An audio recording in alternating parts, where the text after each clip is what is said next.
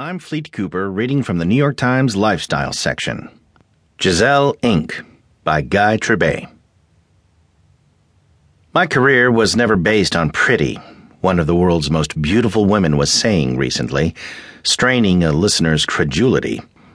The woman was Gisele Bündchen, and if what should have seemed disingenuous or else a bad case of false modesty somehow rang true, that is because the listener had heard.